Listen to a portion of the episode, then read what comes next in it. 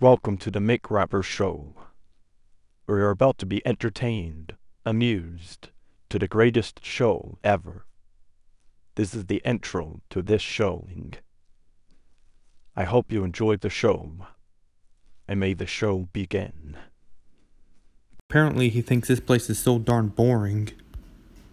It's so boring being here now because no one is really around to say or do anything. It's essentially become a graveyard where I'm just sitting here trying to get the person in charge of this crap hole to say something, but he'd rather sit there fiddling himself to the thought of fiddling another bolt plushie.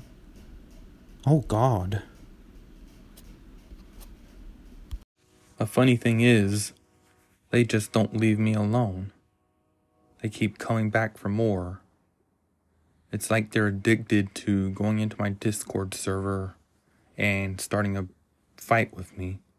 And I just throw them underneath the bus, you know, like throw them underneath the lock role and they can't see the rest of the server. I don't get it. Like, why they want to talk with me? And I keep trying to insult them, but then I fall, I fall, I fall back a little in the insults. Like calling them the peasant.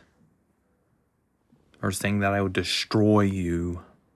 Some stuff like that. Like, I just fall back a little. And I feel like I'm far behind. When they're richer. When they're rich with their insults to insult me and my own server. I don't get that. If they really think my podcast sounds like it's out of a trash can or trash can lids, then I'm using Adobe recording at the moment so that my voice doesn't sound like shit. It's the best app. It gives the best clarity. And then when you play music, it produces a wonderful different sound. And this is a recording at lossless. So this is high quality audio. So don't tell me it sounds like shit because it doesn't. I've got a good voice. La la la la la la la.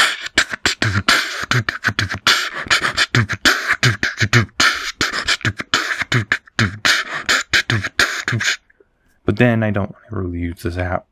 I'd rather prefer recording in Anchor's Spotify because I want to have everything all together instead of going through the trouble of exporting of exporting the files down into the app itself.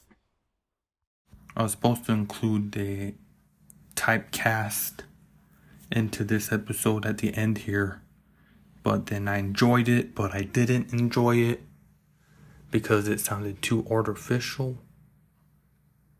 It's not like real human speech.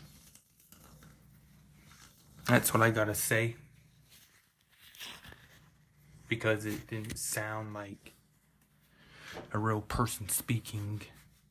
I've used it one time on my podcast and it's interesting.